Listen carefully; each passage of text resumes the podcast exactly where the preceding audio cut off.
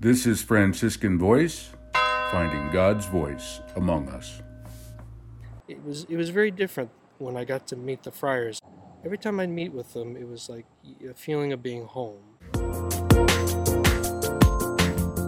Hi, this is Brother Nicholas Romeo, and you're listening to The Friable Friar, a series from the Franciscan Friars Conventual focused on the critical Catholic question of vocational discernment.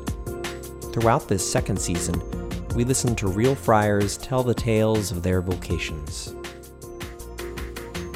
Hi, Rich. Thank you for joining us today. Thank you, Nick, for Uh, visiting.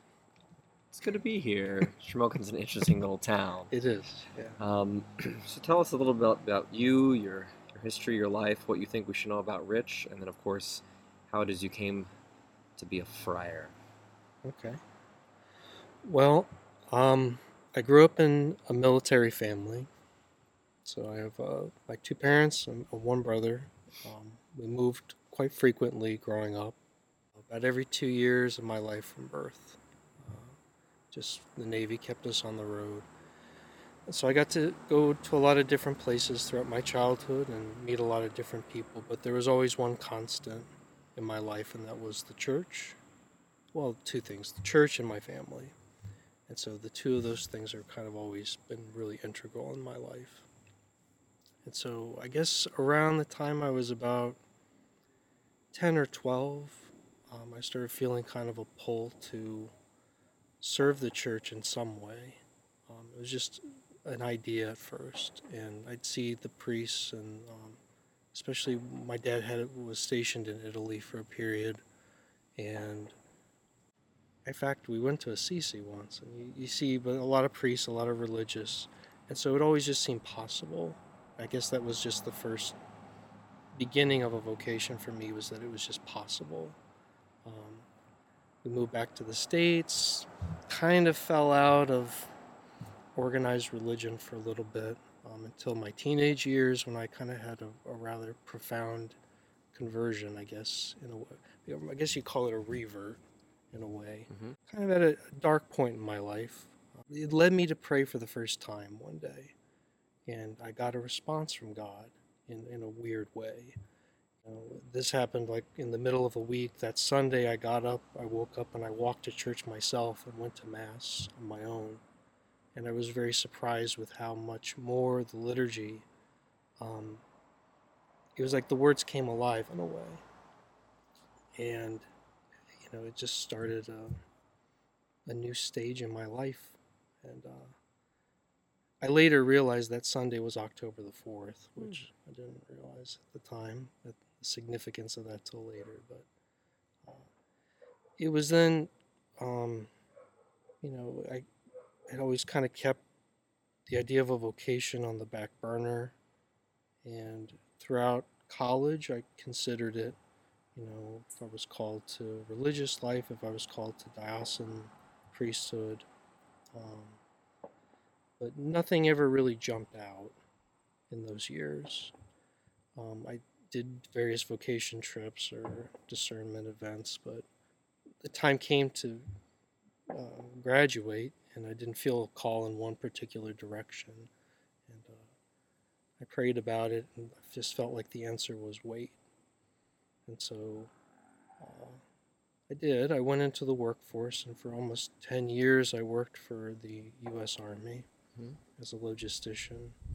Um, and that was eventually how I came to uh, know the friars. Uh, I eventually got sent to Aberdeen Proving Ground, which is north of Baltimore. And the friars would come and say Mass at uh, our parish on occasion as I was working, you know, I enjoyed the work that I was doing for the government, um, but there was always kind of a feeling that you know this wasn't it for my life. That there was more that I felt called to do, and all the involvement I had at my parish, you know, I always felt like there was more I could give. There was more I should do, um, and so um, my spiritual director said, "Well, maybe you really need to go back and you know consider a vocation again. And so um, I had been the, the only religious I really had known routinely were the Benedictines. Mhm. Uh, they ran my parish in Virginia Beach, and so I looked into the Benedictines again. Um, I made a trip out to another Benedictine abbey out uh, in the Midwest, and I think it was a, a really great experience because it helped me realize I was not called to be a, a monk. Stability just doesn't work for me. And when I really look back on it, it's like that should have been pretty obvious. If I'd moved every two years of my life, then Mhm. you know, I don't know why I thought being in one spot for the rest of it would be would work out, but but I came back and he's like, okay, well, you know, if you're not called to the monastics, what about the mendicants? He's like, you know, what about the Jesuits? At the time, I was getting close to 30, and I was like, well, it's like I'm almost 30 now. I'll be 65 by the time I get to vows. He's like, what about the Dominicans? Like, I know too many Dominicans. He's like, well, what about the Franciscans? I was like, I don't know, maybe. He's like, I just don't like wearing brown.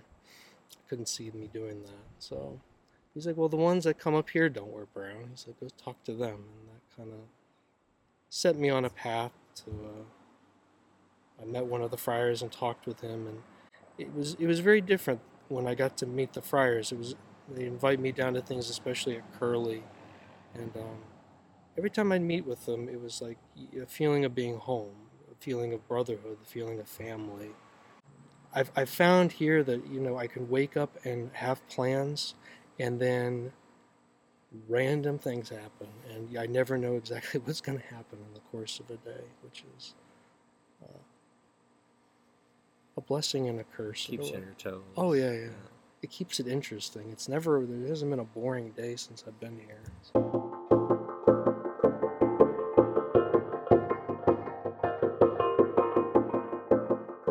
If you were to offer any words of advice to, to those who might be discerning their own vocation in life, uh, Rick's words of wisdom. Okay. Um. First off, pray and don't stop praying, because if you don't talk to God, you're never going to be able to to understand what it is He's calling you to, um, and that needs to be a part of your um, of your daily life, as much as breathing or eating is. Um, I think for me, you know, there was a point of my life where I kind of stopped listening, um, and that was not the right thing to do. So keep keep praying, keep listening would be the first thing I'd say. The second is you need to have, if you really think that God's calling you to this, you know, to a, a way of vocation in the church, um, to, to get a spiritual director, to get somebody who can um, n- not tell you what to do, but to be like, what do what do you call it? Um, somebody who can look at it from another point of view.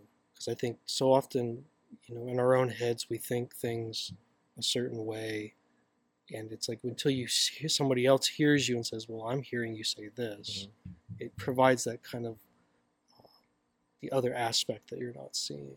So, which I think you know this it's incredibly important to do that too. And I'd say the third thing is you know don't don't just sit at home doing armchair discernment. Get involved with your parish. Start living the life in whatever way you can. Um, you know, because you know every church needs people. Every church needs has, has a life, and if you you need to be willing to get into that life and live it right now. So don't just wait till tomorrow. Do it today. It's worth it. It's definitely worth it. It's a good life. It's not always an easy life, but it's a very good life.